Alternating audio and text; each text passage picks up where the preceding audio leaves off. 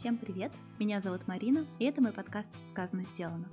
Гости этого подкаста – люди, которые решили начать свое дело в Германии. В каждом выпуске с новым гостем мы обсуждаем его историю и опыт, сложности и победы, а также особенности ведения бизнеса в Германии. Также в этом подкасте я расскажу о некоторых своих проектах, над которыми я сейчас работаю – если у вас есть опыт ведения бизнеса в Германии и вы готовы им поделиться, или у вас есть вопросы, комментарии или предложения, напишите мне на сайте «Сказано, сделано» одно слово .com или в директе инстаграма подкаст, нижнее подчеркивание, сказано, нижнее подчеркивание, сделано. Дисклеймер. В выпусках подкаста «Сказано, сделано» мы обсуждаем индивидуальный опыт гостей – Информация, данная в подкасте, не является юридической, финансовой и или иной консультацией, ее альтернативой или заменой. Пожалуйста, по всем вопросам, связанным с вашим бизнесом, обращайтесь к специалистам.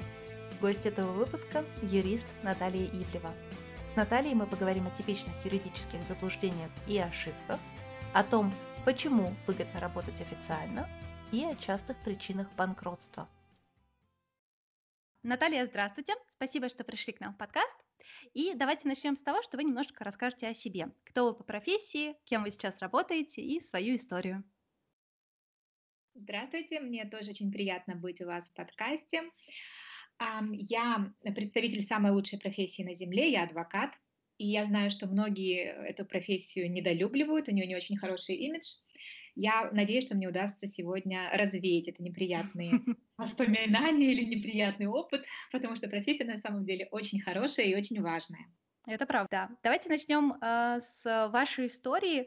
Э, где вы учились на юриста? На родине или в Германии?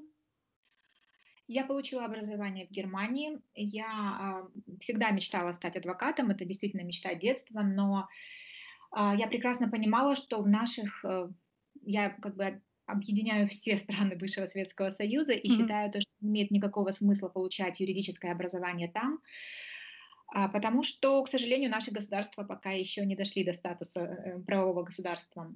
Я приехала в Германию и здесь поступила на юридический, абсолютно не понимая, что это значит, не понимая, что такое э, юридическое образование в Германии, и была во многом очень сильно удивлена. В хорошую сторону? Я до этого успела поучиться на родине, я из Молдовы, и я училась на экономическом факультете. Это было очень интересно, это было замечательное студенчество, это было очень весело, не имело никакого отношения к образованию, к сожалению. Как часто это бывает? Да, но это я поняла только тогда, когда поступила здесь, в университет, и тогда я поняла, что такое учеба. Ну, и потом уже я узнала, что юридический считается одним из самых сложных факультетов в Германии. Хорошо, что я не знала этого до этого и, и не успела испугаться, скажем так. Есть очень серьезная разница в образовании, в нашем образовании и в образовании немецком.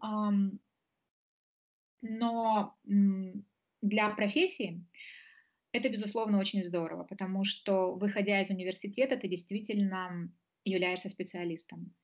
Поэтому немецкое образование, собственно, и ценится во всем мире, потому что это гарант качества и настоящих знаний, что это не купленное, не по договоренности как-то что-то, а действительно настоящие знания, которые имеют вес и ценность. Безусловно, конечно, практика еще корректирует и многому учит, но тем не менее, если как бы сравнивать с моим экономическим образованием, там больше приятных воспоминаний, нежели, нежели каких-то профессиональных навыков. И после университета вы пошли работать наверняка в канцелярию, как а, стандартный такой путь. Э, немецкое образование, именно юридическое, подразумевает после, э, после образования надо делать два года практики. Uh-huh. Это практика в суде, в адвокатской канцелярии, в прокуратуре и в госучреждении. После этой двухгодичной практики сдается еще один экзамен. А, юристы дают два государственных экзамена. И уже на основании второго госэкзамена можно получать адвокатскую лицензию и практиковать. Только на основании юридического университетского образования можно быть юрист-консультантом, но не адвокатом, не судьей, не прокурором. Для того, чтобы образование было полным, после университета еще двухгодичная практика требуется, второй штатс-экзамен, и уже потом я пошла работать в канцелярию. Ох, то есть это лет, наверное, восемь так пошло, или больше даже? А, вы знаете, в среднем считается то, что лет семь занимает юридическое образование. Mm-hmm. У меня это было немножечко а, по-другому, потому что посредине учебы я срочно решила родить ребенка. Тоже неплохо. Да, кстати, неплохое было решение, потому что потом, после университета, когда все занимались личной жизнью, у меня уже был взрослый сын. Но, тем не менее, ребенку пришлось побывать со мной и на лекциях, и в прокуратуре, и в суде, и если он когда-то захочет учиться на юридическом, у него уже неплохая база. С молоком матери в прямом смысле. Да. Ну, если убрать декрет, то где-то, наверное, 6,5-7 лет у меня это заняло. И вы поработали в канцелярии, а потом решили уйти в свободное плавание. Я работала в интернациональной большой канцелярии, которая занимается международными фирмами, которая не работает с частными клиентами. Это были фирмы типа Volkswagen, то есть э, громадные корпорации, в которых это, конечно, очень престижно работать в такой фирме, но, к сожалению, теряется ощущение своего влияния на процесс, потому что когда ты работаешь в большой команде с большим, э, с каким-то клиентом, которого ты никогда в жизни не увидишь, нет ощущения того, что ты можешь что-то изменить в судьбе человека или в судьбе своего клиента. А так как э, мое, моя мечта быть адвокатом была основана на том, что я хотела помогать людям, я хотела менять судьбы, я хотела быть именно вот этим человеком, который решит проблему, а, мне работа именно частного адвоката, адвоката, который ведет сам свою контору, была гораздо ближе. И попробовав поработать в большом концерне, в котором, безусловно, зарплата лучше, чем у частного адвоката. Да, это как раз я хотела спросить. Я все-таки сделала выбор в пользу того, чтобы идти э, по пути своего сердца, по зову сердца, а не за зарплатой. Надеюсь, что когда-то это окупится. Я не пожалею об этом. Я думаю, что это часто, частый страх у людей уйти э, из компании или из фирмы, где есть стабильная хорошая зарплата, которая каждый месяц приходит на карточку, и, в общем, можно сидеть в тепле и ни о чем не думать, и вдруг все бросить и уйти в эту неизвестность, где нужно реально носиться как э, сумасшедшая белка в колесе для того, чтобы иметь хотя бы э, там хороший э, доход, не говорю, что там отличный и так далее, просто чтобы хороший иметь, это да. У многих страх есть такого. А как вы побороли этот страх или, может быть, еще боретесь с ним? На самом деле это действительно прыжок в холодную воду. И для меня я была готова к тому, что у меня упадет доход. Особенно первое время я была к этому абсолютно готова. К чему я не была готова, это к тому, что после того, что ты работаешь в большой корпорации, где у тебя секретарь, где ты не заботишься ни о чем, кроме своих юридических проблем, а в один прекрасный день ты должна покупать бумагу для принтера, э, скрепки для степлера.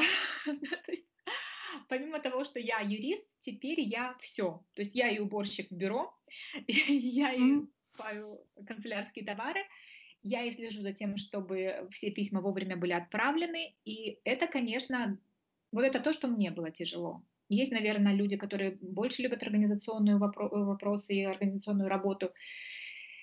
Я из тех людей, которые любят быть юристом и любят заниматься всякой э, организационной эм, работой, которую, к сожалению, никто не отменял. И вот это то, что мне тяжело далось. Часто тоже бывает э, проблема с тем, что когда ты работаешь и над тобой кто-то стоит, эта ответственность тебя организует. Когда ты работаешь на себя, начальник сам себе следит, чтобы ты не прокрастинировал, чтобы не откладывал дела. Это как бы второй аспект, который часто люди или упускают из виду, или недооценивают. Или не задумываются вообще об этом. Это, наверное, вопрос первых э, недель. У кого недели, у кого месяцев, но с этим тем всем надо сталкиваться и, и тоже работать. Как в любом решении в жизни есть свои плюсы и минусы, и даже когда у меня какой-то там э, период сомнений, мне кажется, что, боже, куда я, куда я влезла, я просто сажусь и вспоминаю, почему я это решила, почему вот это ощущение свободы, ощущение того, что ты знаешь, ради чего ты борешься и, и какие дела ты берешь, и никто за тебя не решает, какие дела ты возьмешь и возьмешь ли ты за этого клиента. Для меня это очень много значит. Действительно, когда я всем сердцем в процессе, я совершенно с другой мотивацией, с другим азартом борюсь за своего клиента. Когда мне его навязали и дали на него 15 минут и не больше, то Конечно. это отражается на качестве моей работы. Я думаю, еще отражается на качестве то, что одно дело, когда видишь человека и знаешь его судьбу, и как-то хочется по-человечески спасти, помочь э, и так далее. А другое дело, когда это имя на бумажке, ну, это какой-то там Вася Иванов, ну, ладно. Да, Конечно, я утрирую. Конечно, когда личный контакт с человеком, когда он тебе рассказал свою боль, и ты понимаешь, что, что от тебя здесь многое зависит. Ты можешь забрать у него эту боль, разделить ее или там вообще убрать из его жизни это то, что делает профессию замечательной, интересной, и то, что ради чего, в принципе, я и училась, и решила этим заниматься. В концерне, в большой канцелярии этого, к сожалению, нет. Опять же, если даже брать э, как бы между большой канцелярией и самостоятельной работой, есть много других ступеней. Можно работать в маленькой канцелярии, где тоже работают с частными клиентами, но у тебя есть начальник. А, к сожалению, э, из опыта своих коллег которые пошли по этому пути, я часто слышала о том, что начальник заинтересован в прибыли. И тебе дается какое-то минимальное количество времени на дело, и ты должен успевать, потому что ты должен генерировать ему доход. Да, в таких рамках тоже сложнее работать. Тут, когда ты работаешь на себя, ты можешь определить, окей, вот на этот кейс, на этот случай мне нужно столько-то времени. И если, не дай бог, я в него не вложилась, я буду в крайнем случае ночью работать, но я сделаю это в то время как работая в, на кого-то, ты э, зависишь от тех рамок, которые тебе дал начальник. Мне так работать неудобно, поэтому я сделала выбор в пользу своего бюро. И даже если я иногда об этом жалею, я все равно вспоминаю, почему, я это, почему был сделан именно этот выбор, Это здорово. Вообще, на самом деле, это очень мотивирует, когда, конечно, у нас у всех бывают моменты сомнений, когда кажется, ой, зачем я в это ввязалась, было же все нормально, нормально же жила. Да. Но, но если вспомнить, э, почему я оттуда ушла, там, из большой корпорации или еще откуда-то, зачастую вспоминается именно то, что не было ощущения своей значимости, что просто человек э, был маленьким винтиком, ни на что не влияющим, и все казалось каким-то бессмысленным. Особенно, мне кажется, в такой профессии, как э, юрист, адвокат, да, хочется ощущать, что мои действия к чему-то привели, и не каким-то там бумажным за- записям, а, а к реальному ощущению помощи, победы э, и так далее. Да? Мне кажется, это очень важный аспект. Мне кажется, эта профессия, она вообще э, заточена на то, чтобы работать на себя, потому что в идеале ты создаешь бренд вокруг своего имени, ты работаешь на то, чтобы тебя знали как специалиста. Как бы, ну, я не знаю, кто как выбрал эту профессию, а я выросла на голливудских фильмах про адвокатов. И, там эм, всегда есть адвокат, который вот борется за, за все хорошее против всего плохого. К сожалению, в жизни не всегда так, но тем не менее.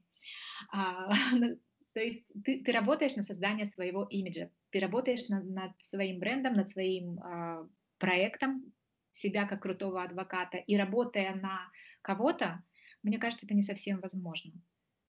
Потому что работая на себя, на свою, то есть ты создаешь свою контору, свой, свои какие-то принципы вкладываешь в работу, у тебя э, есть свои представления о справедливости, о том, как надо защищать клиента. Это можно сделать тогда, когда ты слушаешь свою совесть, а не то, что тебе сказал начальник, какая там у тебя временной отрезок на это дело и так далее.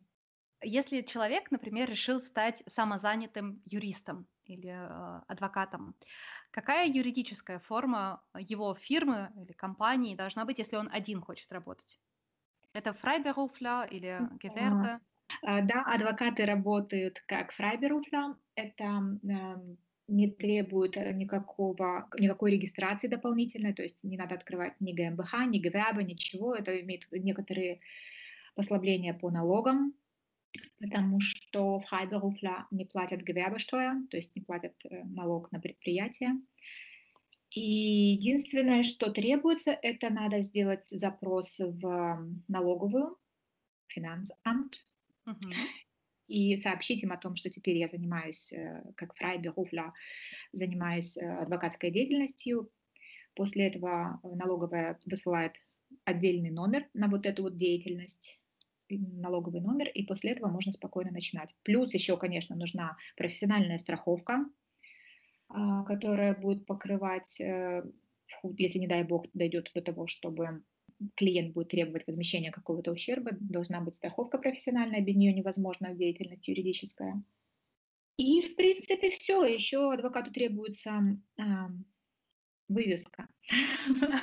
Неожиданно. Вывеска, страховка и налоговый номер. Кажется, что стартовый капитал, ну, не считая умственного капитала, конечно, который получается в течение долгих лет, но кажется, что стартовый капитал э, довольно небольшой. Да, это зависит от того, как, э, как человек стартует. Например, э, у адвокатов есть такая возможность первое время работать из э, комнаты, из своей, из своей квартиры. Это называется Wohnzimmerkanzlei.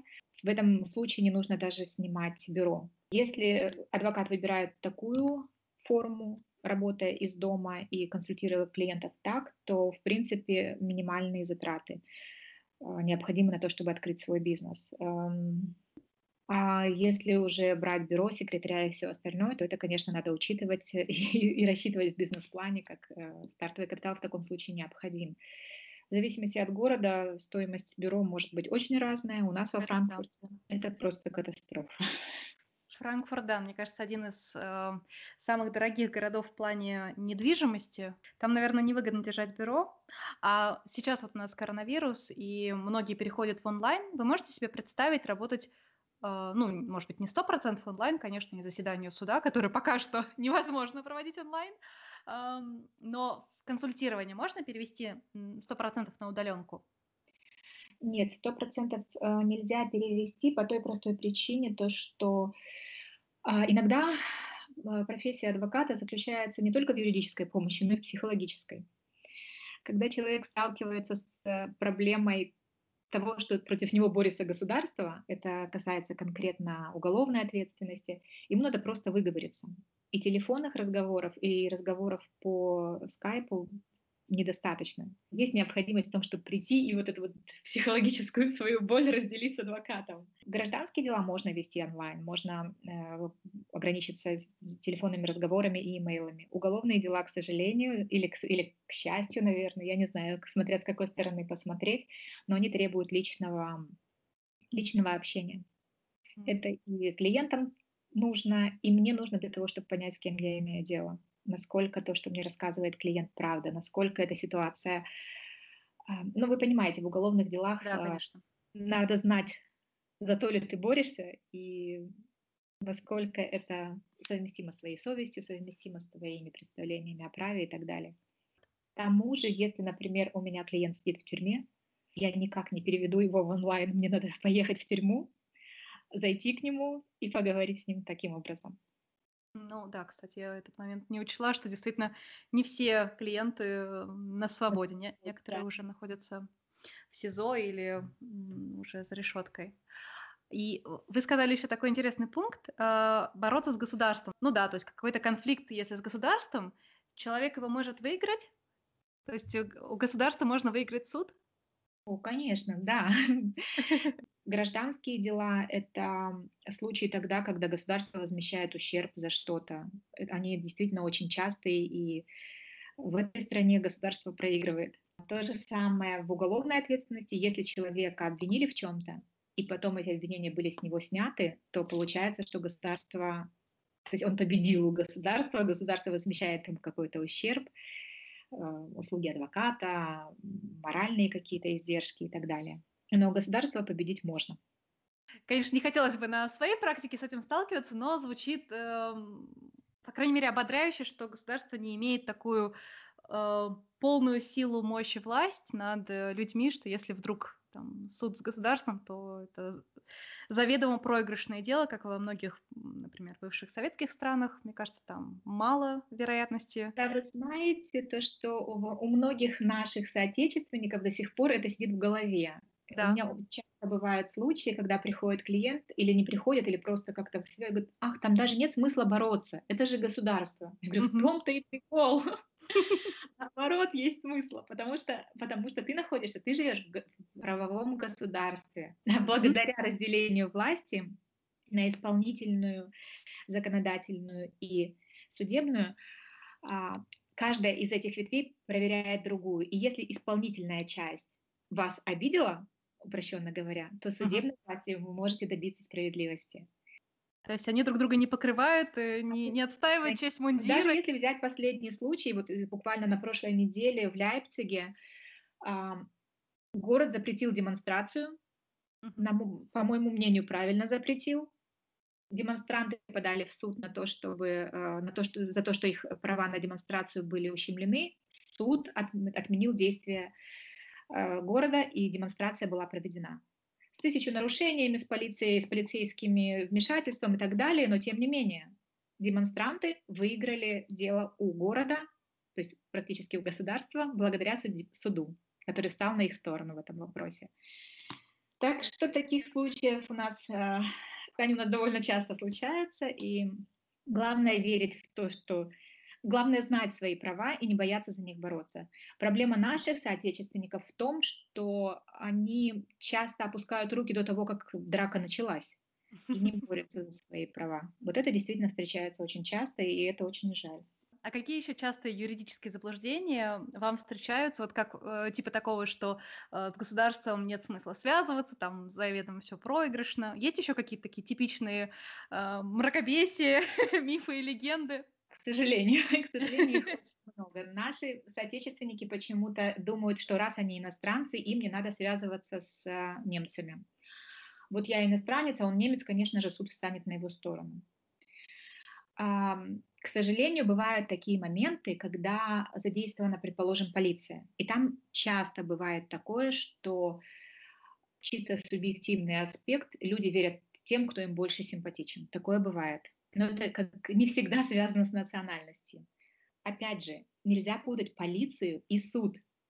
То есть, если, не дай бог, полиция встала на сторону кого-то, то есть не вас, а аборигена, в смысле немца, это не значит, что в суде это так, и, и так же воспримут.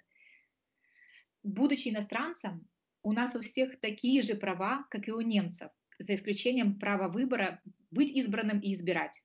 Остальные все права, точно так же права человека гарантированы всем. Независимости нет гражданства, нет вероисповедания, нет каких-то других факторов. Пол, сексуальная ориентация и так далее. И часто наши люди чувствуют себя маленькими только потому, что они иностранцы. Это неправильно. А, у меня была одна история про то, как одна семья переселенцев, они были уверены, у них была, а, был спор с большим концерном, и они даже не обращались к адвокату, думая о том, что адвокат, конечно же, созвонится с корпорацией, получит с них денег и не будет их защищать. Потому что гораздо выгоднее получить деньги с корпорации, с, с большой фирмы, чем с маленького человека. То есть они заранее отказались от своих прав, даже не подумав о том, что за них надо бороться. Uh-huh. А, ну, в этом случае мне удалось их переубедить, нам удалось выиграть это дело, абсолютно причем без проблем, потому что дело было легкое. Единственная проблема в этом деле была в том, что они считали, что как иностранцы им не надо даже начинать эту борьбу. Ну, я очень рада, что, что бывают такие случаи, когда удается вернуть веру в справедливость. Это, это очень классная история. Вообще, на самом деле, я очень часто сталкиваюсь с таким мнением, что если э, человек иностранец, то он как будто бы недочеловек, какой-то второй класс, и что у него сильно ограничены права, вот как вы уже сказали, э, там, что не нужно связываться с полицией или там с немцами или еще что-то. И некоторые даже считают, что начать бизнес если человек иностранец, то все это практически нереально, или будут какие-то супер проблемы. Но это же тоже из ряда мифов и легенд. Это абсолютно неправильно, и граждан, гражданство, немецкое гражданство абсолютно не нужно для, для того, чтобы начать свой бизнес в Германии. Скажу больше, у меня очень много клиентов, которых, э, у которых или европейское гражданство, это Румыния, Болгария, или украинское, российское с видом на жительство здесь. Иногда даже открытие здесь бизнеса позволяет получить вид на жительство. Угу. То есть люди, которые заинтересованы в том, чтобы переехать сюда, могут это сделать на основании того, что они открывают здесь свой бизнес. Для этого нужны некоторые капиталовложения, но тем не менее отсутствие гражданства ни в коем случае не мешает этому. Это наоборот может быть стать путем к гражданству, если начать свой бизнес, провести его успешно в течение нескольких лет, и выполнив все остальные условия, можно и гражданство получить. Да, это такая хоро- хорошая мотивация, да, начать Да. свое дело. А есть ограничения по бизнесу? Какой, эм, какие, может быть, сферы э, менее успешные для подачи на вид на жительство, а может быть, есть сферы, которые, наоборот, располагают к тому, что, скорее всего, человек получит вид на жительство, то есть больше вероятность? В принципе, если человек финансово независим и успешно ведет свой бизнес, он может сделать, э, то есть он никак не ограничивается. А, безусловно, есть профессии, которые более востребованы здесь, такие как э, специалисты в IT-сфере. Ну, да. ну, это, в общем-то, всем известный факт. Тем более, что сейчас, э, в последние года, а, Германия поняла свои ошибки и поняла то, что она очень долго закрывала двери для специалистов, и пытается сейчас исправить, сделать работу над ошибками. И э, если раньше для того, чтобы получить разрешение на работу для специалистов в IT-сфере необходимо было именно образование в этой отрасли, то сейчас это правило было убрано, и если у человека есть э, опыт работы, даже если, предположим, он учился на экономиста, но всю жизнь проработал айтишником, Теперь ему не нужно доказывать образование или наличие некоторых условий, он может получить э, право на работу и право проживания в стране. То есть сейчас тенденция такая, что э, требования к получению вида на жительство и разрешения на работу снижаются, и это будет все более, это будет облегчаться для наших соотечественников, потому что Германия поняла, что долгое время она закрывала свои двери для качественных, для хороших образованных людей. Это отличная новость, я думаю, для многих, не только для тех, кто хочет открыть бизнес, но и в целом для тех, кто, может быть, рассматривает вариант э, переезда в Германию, что можно податься таким образом там подать свои документы и не бояться, что откажут, потому что я иностранец. Если человек хороший специалист, то вполне возможно, что его возьмут на работу. Хотя есть, по-моему, какие-то ограничения для фирм э, по приему иностранцев, что они как-то, может быть, это уже изменилось, но я помню, что какое-то время назад было, э, что фирма должна была доказать, что нет альтернативы немца с да, таким да. же. Раньше действительно было такое правило. Сначала надо было полностью исчерпать рынок э, местных, или доказать э, то, что этот работник необходим фирме по каким-то, каким своим квалификациям. Но даже это правило легко обойти, сказав, что мне необходим русский язык, предположим. Угу. То есть сейчас это правило тоже модернизируется, изменяется и облегчается. Вы слушали первую часть интервью с юристом Натальей Ивлевой. Вторую часть вы можете найти по ссылке в описании выпуска.